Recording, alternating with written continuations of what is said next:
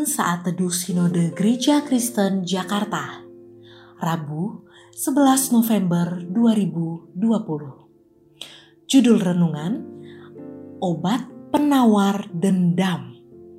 Diambil dari Nats Kisah Para Rasul 9 ayat 13 sampai 19a Jawab Ananias, Tuhan, dari banyak orang telah ku dengar tentang orang itu.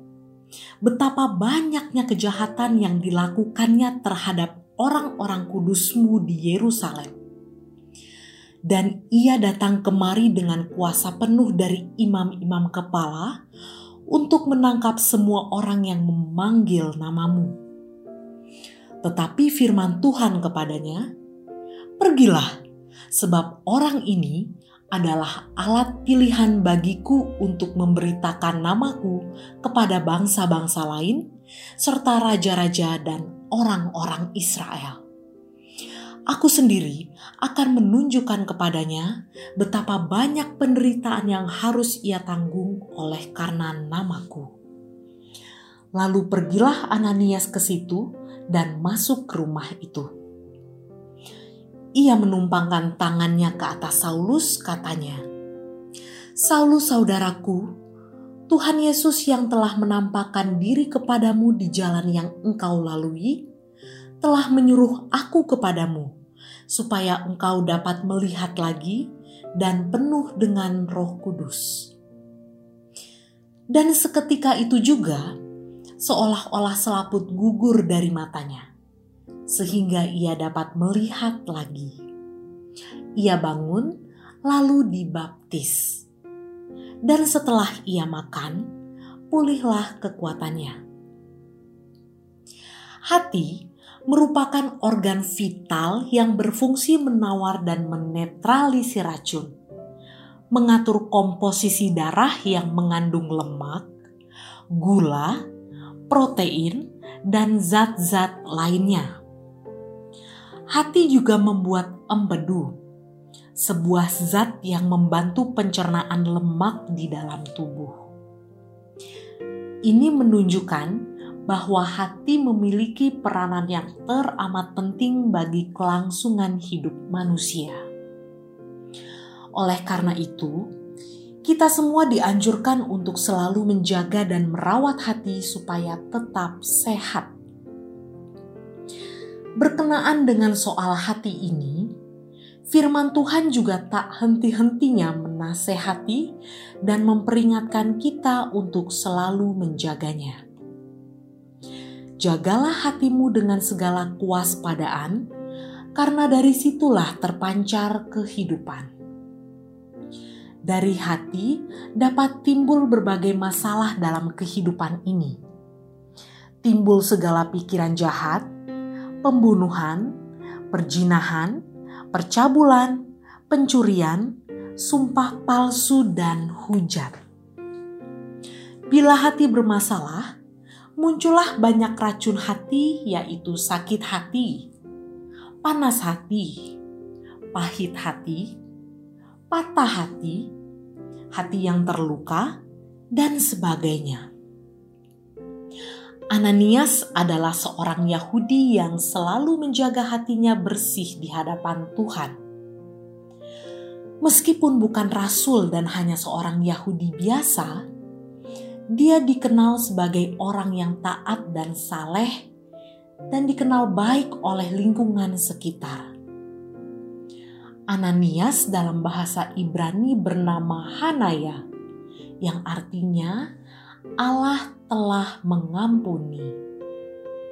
Dalam Alkitab, Ananias dicatat dengan sebutan seorang murid Tuhan.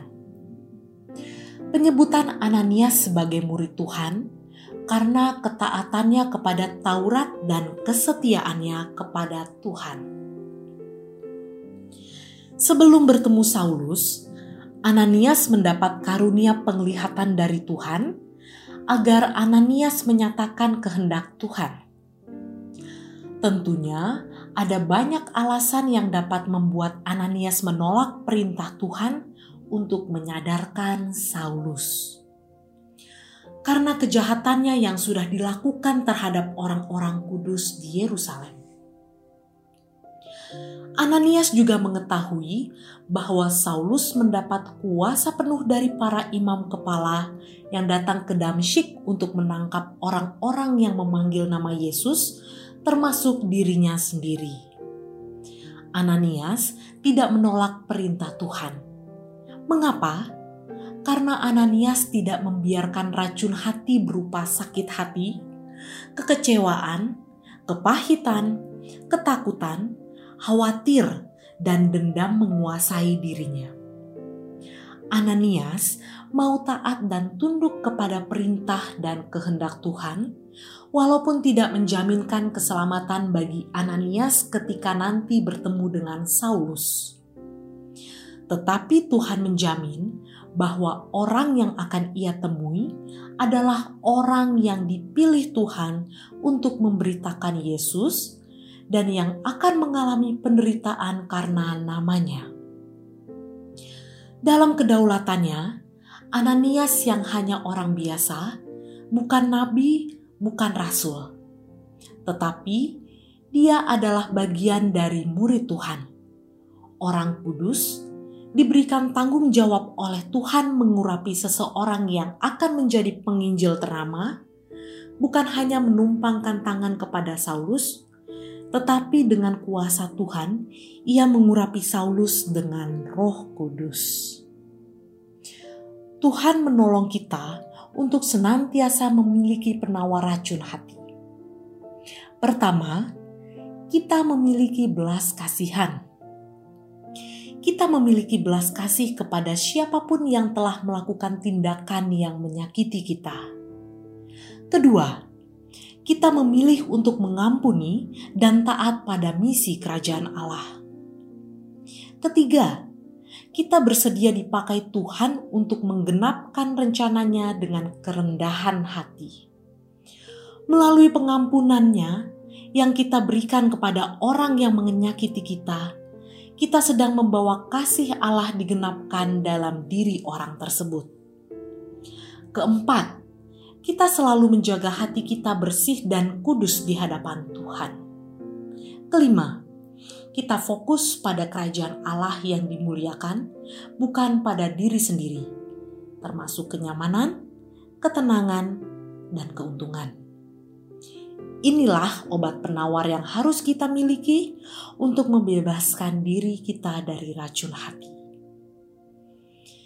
kesediaan untuk tunduk dan sehati dengan rencana Tuhan memampukan kita untuk mengampuni dan mengasihi orang yang jahat kepada kita. Tuhan Yesus memberkati kita.